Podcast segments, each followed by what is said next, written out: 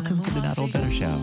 I'm Paul Vogelzang, and I'm excited to be with you today following another great week of talk, music, and community here on the radio show and podcast. For many of us in the Not Old Better Show audience, exercise and fitness is a way of life. That's definitely the case for me and my family. I love to exercise, stay fit, creatively try new exercises, and even read about exercise. Yep, I do. I like to read about it. And our guest today, journalist Danielle Friedman, has written a new book about the history of exercise and fitness titled Let's Get Physical How Women Discovered Exercise and Reshaped the World. For many women today, working out is as accepted as it is expected, fueling a multi billion dollar fitness industrial complex. But it wasn't always this way. For much of the 20th century, sweating was considered unladylike, and girls grew up believing physical exertion would cause their uterus to literally fall out. Yep, we're going to talk about that and more today, but it was only in the 60s that, thanks to a few forward thinking fitness pioneers, women began to move en masse. In her new book, Let's Get Physical, our guest today, journalist Danielle Friedman, reveals to us the fascinating hidden history of contemporary women's fitness culture, chronicling in vivid cinematic prose how exercise evolved from a beauty tool pitched almost exclusively as a way to reduce into one millions have harnessed as a path to mental, emotional, and physical well being. While much has been written about how the rise of women's sports has empowered women, the role of women's fitness in shaping our collective pursuit of strength has largely slipped under the historical radar. This, despite the fact that most women stop playing organized sports when they graduate from high school or college, whereas many exercise for a lifetime. When popular media have explored the historical significance of women's fitness culture, they have mostly treated it as a collection of disparate fads with little impact on women's lives or society at large. It is often covered as kitsch, reminders of a past that women would just as soon forget, from vibrating belts that promised to eviscerate fat to neon leg warmers. We can always find reasons to laugh at the choices made by our younger, less wise, less wise selves or forebearers thong leotards, really? But this popular treatment also surely stems from the fact that we live in a culture that diminishes women's interests as silly and trivial, dismissing the things women say they love as inconsequential allows our culture to stealthily ensure women remain subordinate to men. American women's fitness history is more than a series of misguided crazes. It's the story of how women have chosen to spend a collective billions of dollars and hours in pursuit of health and happiness. In many ways, it's the story of what it has meant to be a woman over the past seven decades.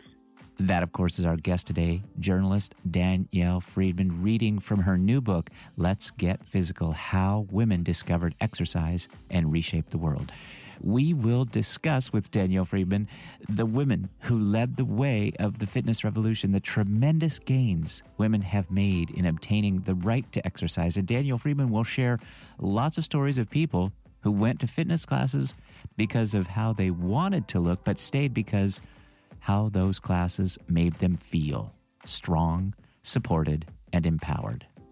Please join me in welcoming to the Not Old Better Show via internet phone journalist Danielle Friedman, author of the new book Let's Get Physical How Women Discovered Exercise and Reshaped the World. Danielle Friedman, welcome to the program. Thank you so much for having me. Thank you for joining us today and for writing such a fantastic book. We're going to get into the book. I've got a copy of it right here in front of me titled Let's Get Physical how Women Discovered Exercise and Reshaped the World. I love that title. I love uh, the the music. Let's get physical, mm. and um, the book is so great because it just really gives this kind of historical sense. Um, about fitness and the exercise industry, and you and you say that you know for American women today, working out is as accepted as it is expected. Mm-hmm. And you kind of chronicle some of these uh, times uh, when um, when women per, were more were more sedentary, and um, And I wonder if you'd tell us about some of the, the trends across the decades that you that you found as you researched for this book, because there's just been this evolution right up to today with regard to COVID and, and homebound exercise. What kind of gadgets did you come across? Tell us about those. Mm-hmm. Mm-hmm.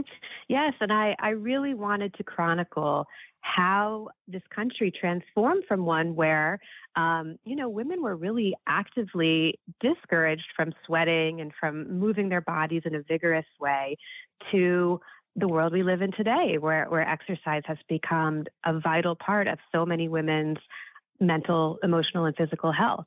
Um, so I, I, take the reader on a, a, journey through the decades, beginning in the 1950s, um, which you know, was a period when um, I would say, in general, for men and women, exercise was sort of at a low point. Um, people were really prioritizing leisure and comfort and the modern way of life um, in the period after World War II.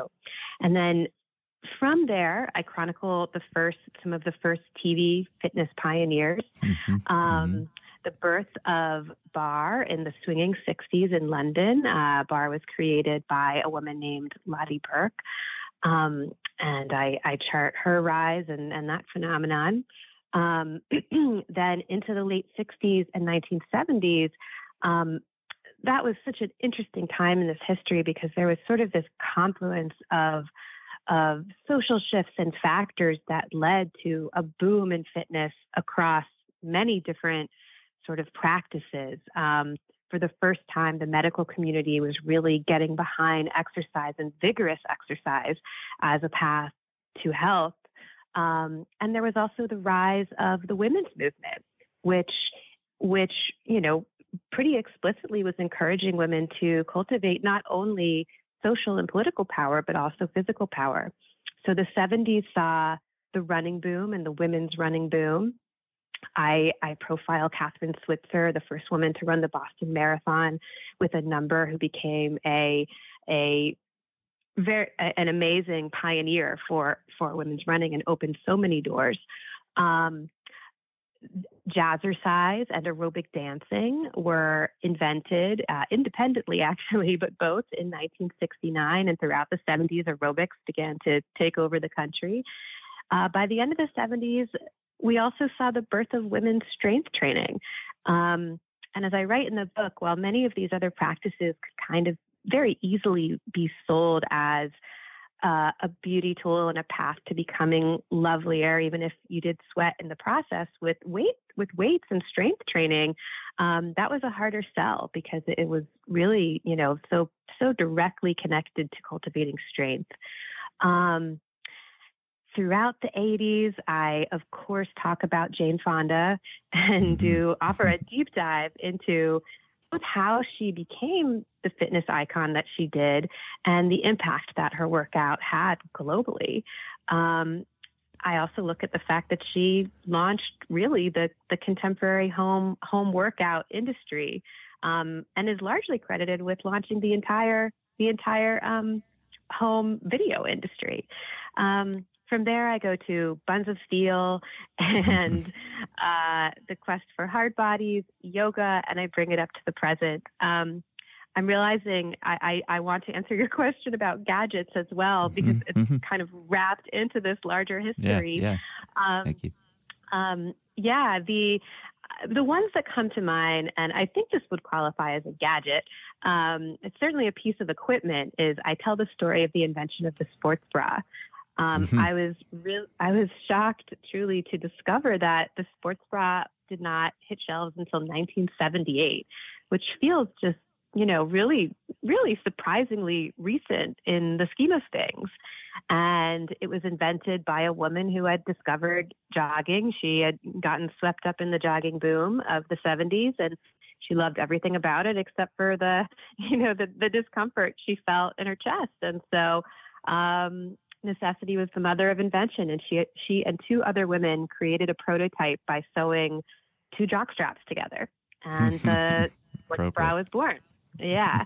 Um, I talk about the Thigh Master in the early 90s, which mm, I'm sure many listeners will remember. Suzanne Somers, the mm-hmm. actress, uh, hawking the product on TV. there's such an interesting story there too. Um, she had Suzanne had uh, left Three's company. She had asked for more money. She wanted to be paid more equitably compared to her um, male co-stars. And when they couldn't reach an agreement, she left, and, and she sort of became inspired to, from that moment forward, only work for herself. So she and her husband um, were approached about this device that at that point didn't really have a name. Um, she she saw great potential in the device.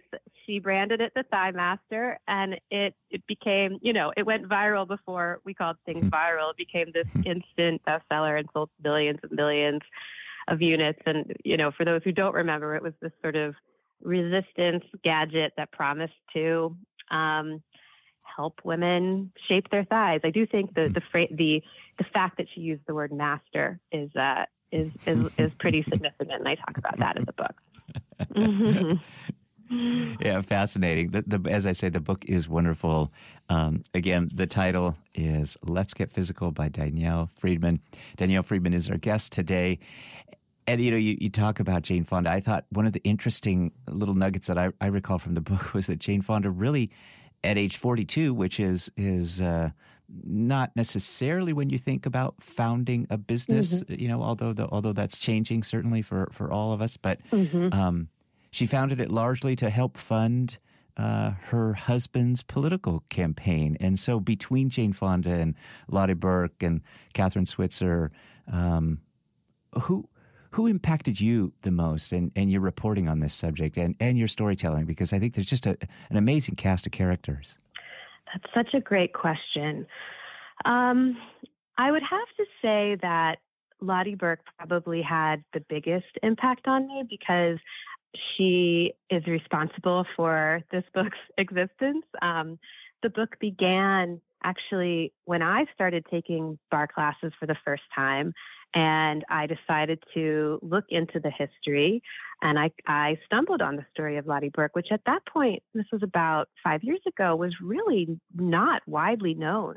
Um, and I was just sort of, I was amazed by the richness of that history. She herself was this larger than life, cinematic, complicated, flawed, you know, uh, figure. And um, and so as I the more I kind of dug into her story and then and then explored some of the other major figures that I've talked about, I just I you know I realized there was an important narrative uh, to be to be told here. Um, and so yes, I kind of you know for me the book really traces back to Lotte Berk, although I, w- I was so inspired and um, you know, educated by so many of the women that I wrote about, and I was fortunate fortunate enough to to interview most of them. Yeah, those are wonderful stories in the book. I I I'm kind of a elliptical person. I, I do love to exercise, and you're a you're a barre person, mm-hmm. and I tend to think of exercise as this function, mm-hmm. but the history of it really grabbed me because I I just I value exercise so much. Um, uh, the emotional component of it, uh, as you talk a lot about in the book. Mm-hmm, so, mm-hmm. why why this subject for you? Why why mm. is it important to you to tell this story? Mm-hmm, mm-hmm. well, um, I I have been a women's health reporter for many many years, and um, you know one of my goals with my writing is always to honestly just help women and help readers sort of feel feel less alone.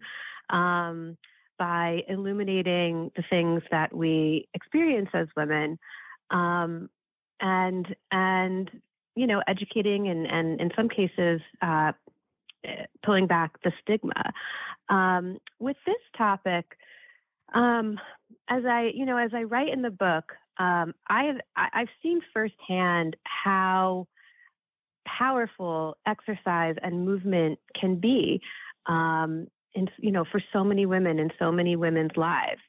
And and often it is kind of still it can be kind of written off as this frivolous activity or as something that's just about shaping our bodies or you know changing our our appearance. Um, and so i wanted to legitimize, you know, sort of where we've come, where how far we've come, um, where we've come from, and also and and to recognize that exercise can be a very powerful tool when um, when it's sort of when you find the right fit and you find you know the form of movement that that just increases your overall um, well-being. Yeah, really so true, and and um, and yet uh, there's a, a history of of prejudice against women who showed some muscularity and, and particularly during the Cold War. And I wonder if you'd tell us a little bit about that story of of the Cold War aspect of the book because I thought that was fascinating too. Yes, um, yeah. The Cold War actually sort of comes up in two different ways in the book. Um, the first is during the 1950s and 1960s, um, America and the government became concerned that the country was becoming soft um, and worried that the country and it, you know mostly men um, were falling behind the Soviets basically and and wouldn't be able to defend uh, the country if, if needed. So um, many of the federal efforts that were undertaken to increase, improve the country's physical fitness, men, women, and children, um, were were forged for that reason. But for women, and so much of the history of fitness is sort of there are these kind of contradictions and these there's uh, these tensions that don't that that aren't you know easily resolvable. But at the same time that the country was encouraged to become strong, Soviet women were really held up as as the model for what women American women shouldn't be. Um, American media would often show images of of Soviet women you know, grimacing and looking really strong. Um, I should say Soviet women athletes, um, or you know, women who are participating in kind of daily drills, um, but as being just these kind of cartoonish, uh, masculinized figures, and it served as you know, it spooked a lot of American women. Um, Kathrine Switzer talks about seeing those images growing up and how it made her think twice about about running um, because there were just so few role models for what a strong, um, you know, uh, adult woman could could look like and, and be. Yeah. So from strength then to sweating. and and you talk about sweating. You you referenced it and, and read a bit from your from your book, which which we very much appreciate. Mm-hmm. It wasn't something that women did culturally. And so I wonder, it's okay to be strong today for women and, and men. Is it okay for women to sweat? That is that's such a great question, and I think I, I, think the answer would probably vary based on the community and you know the part of the country. Um, I think in general there is a much much greater tolerance for for women's uh, sweat, and certainly women among other women. I think um, in, in, in many cases are comfortable with it. Um, but at the same time, um, as far as we've come, I mean, I think that um, I think that many women do still feel a certain pressure to uh, remain, you know, attractive and what they perceive as as ladylike while exercising. Um, you know, there's the, the moisture wicking athleisure business is is um, is booming, and part of that is functional. But I think it's also in the service of um, allowing women to feel, you know, to feel like they they look nice, look good while they're exercising. We're with Danielle Friedman. Danielle Friedman is author of the new book, which is excellent Let's Get Physical How Women Discovered Exercise and Reshaped the World. You talk about um, this kind of this relationship to to fitness in, in the book, particularly when it, it pertains to, to women. I wonder if women have a different relationship to fitness than men? And and is there a feminist component to women's wellness and fitness? Mm. um, well I, I, would say women women definitely um, in general i think do have a, a, different relationship with exercise than men and i think there's also a feminist component. Um, you know, throughout so much of the history that I write about, um, the empowering aspects of fitness, excuse me, the empowering aspects of fitness were often sort of tempered by the the pressures that the fitness industry and popular culture, um, you know, p- placed on women at the same time to use exercise as a tool for um, achieving that, you know, their era's uh, body ideals and beauty ideals. And I was really interested in looking at how um, the fitness industry for women became so intertwined with the diet industry and the beauty industry. Um, so while there's, you know, I think that exists, um, the pressures that many women feel in exercise spaces and to exercise, I think, um, exist for men as well. But um, but I, I, just think that the the stakes have have historically been higher for women, and um, at least anecdotally, you know, I think the pressures have been greater. Um, so the feminist component, and there's actually after I speak to this, I think these these themes are really married in my last chapter, especially. But um, the feminist component, which is a major theme throughout the book, is um, well, literally, you know, the rise of the feminist movement in the early 1970s helped to fuel the fitness movement.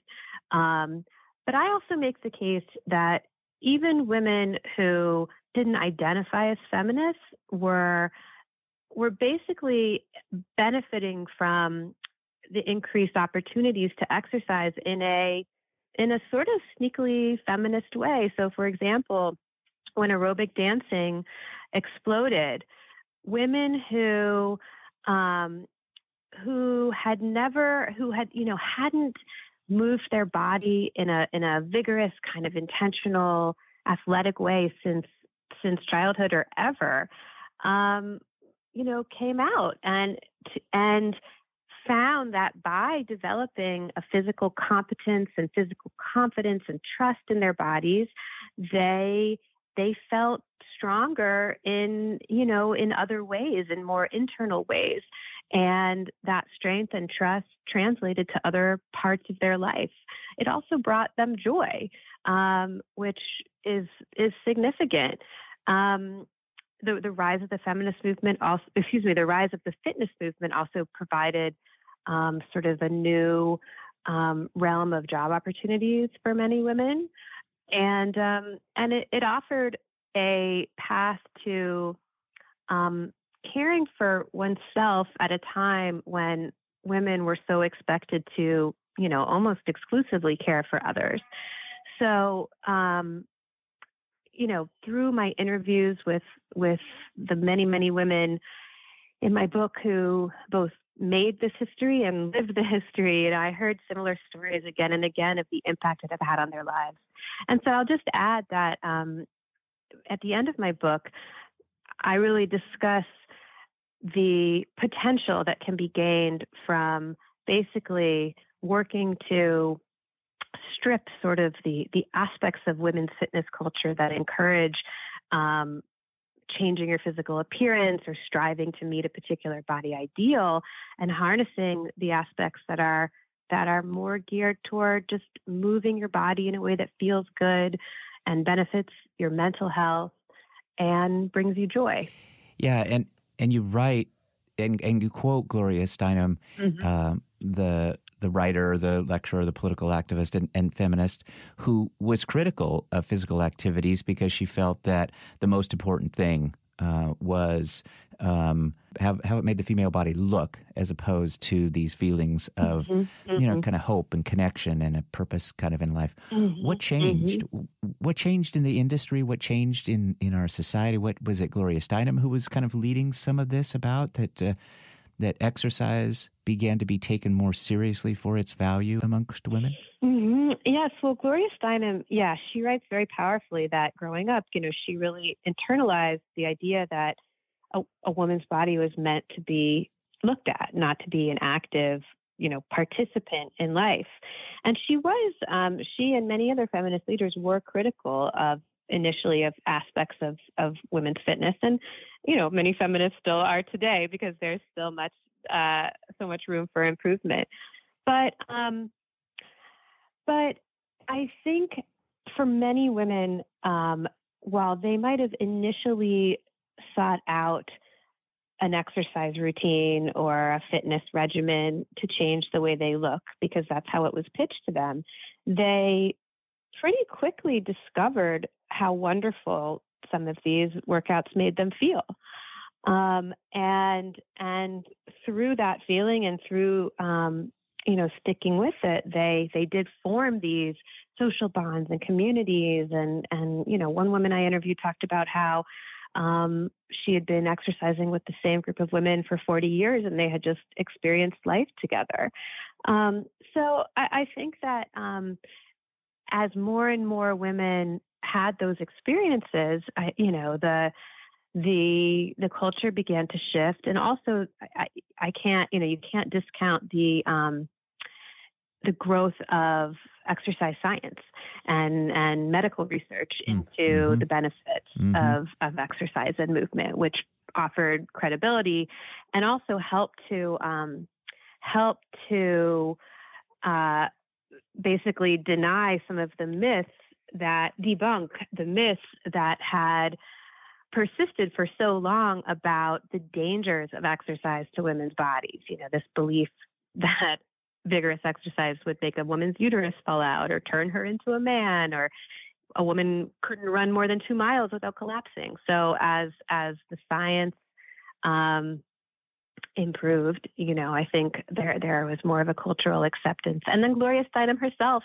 famously took up weightlifting and yoga in her 50s and began to see the appeal. well, tell us a little bit about strength and strength training. Is that is that kind of the important focus today versus aerobics and, and barre? Um, well, I mean, I I think it's it's all important, you know, because the mm-hmm, mm-hmm. we we do reap the most benefits when we combine aerobic or cardiovascular activity and and strength training. Um, I think that the you know the opportunities for women uh, in the strength training world have have really increased and accelerated in the last decade, I would say. Um, and I think even though uh, there there is still this cultural fear, women still really fear bulk. Um, and the idea that you know lifting weights will make them appear unfeminine. Um, we're we're working through that, and I think many women, as they as they get a taste of what strength and strength training feels like, are willing to sort of uh, work past some of those fears that it'll that it'll make their you know make them unattractive. So um, so I, I do think we're we're seeing some positive changes there. So, final question for you, Danielle Friedman. The experience of writing the book had to have changed you. I wonder if it changed your relationship to exercise. It did. It did. Um, you know, it, it's it feels to me like it sort of changed it in in a million little ways.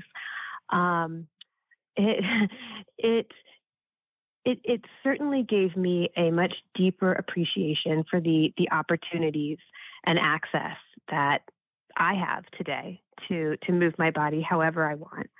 Um, and in in learning the history, it also just it has sort of infused my my workouts with a greater sense of meaning and um, and depth, really, to know to know sort of whose whose shoulders I'm standing on and who you know whose work I'm benefiting from. Um, and and then it just yeah, it, it has given me um, a very clear-eyed sort of look uh, glimpse into my the motivations for why I exercise, um, and I think has allowed me to to really focus on the ways in which it it, it makes me feel good and, and is is beneficial to me, and kind of move away from some of the the message messages I had received when I was younger about exercise as a tool for um, shaping my body. A great book, absolutely. Just wonderful. I, I want to recommend it highly to our audience. Just getting great reviews online. Danielle Friedman's been our guest. She is author of the new book, Let's Get Physical How Women Discovered Exercise and Reshaped the World. We will put links up to where you can find out more information about Danielle Friedman, her journalism career, her books, uh, a great website, too, by the way, Danielle Friedman. I, I found a lot of. Uh, wonderful resources. Yeah, book club materials. There's also, I love this too. I have to, I just have to point this out, and we'll put up a link to this too. A very age friendly for our audience Spotify playlist mm-hmm. from Danielle Friedman. that's, that's, awesome. Mm-hmm. Got a lot of great music. But thank you so much for your, your generous time and uh, for this work too, because it's it's a fascinating subject, one that all of us who exercise um, need to know a little bit more about this history and the changes that have taken place, and uh, certainly the, the, all the evolution that's occurred. But thank you so much for your time, Danielle Friedman. Thank you so much. It's been a pleasure. My thanks to Danielle Friedman, author of the new book, Let's Get Physical How Women Discovered Exercise and Reshaped the World. Please check out our show notes for more information about Danielle Friedman, her work, as well as her new book and her great resources on her website, which we've discussed today. Of course, my thanks to you, my wonderful Not Old Better Show audience here on the radio and the podcast. Please be safe, be well practice smart social distancing, and let's talk about better. The Not Old Better Show. Please check out our website at notold-better.com for more information, and we'll talk next week. Thanks, everybody.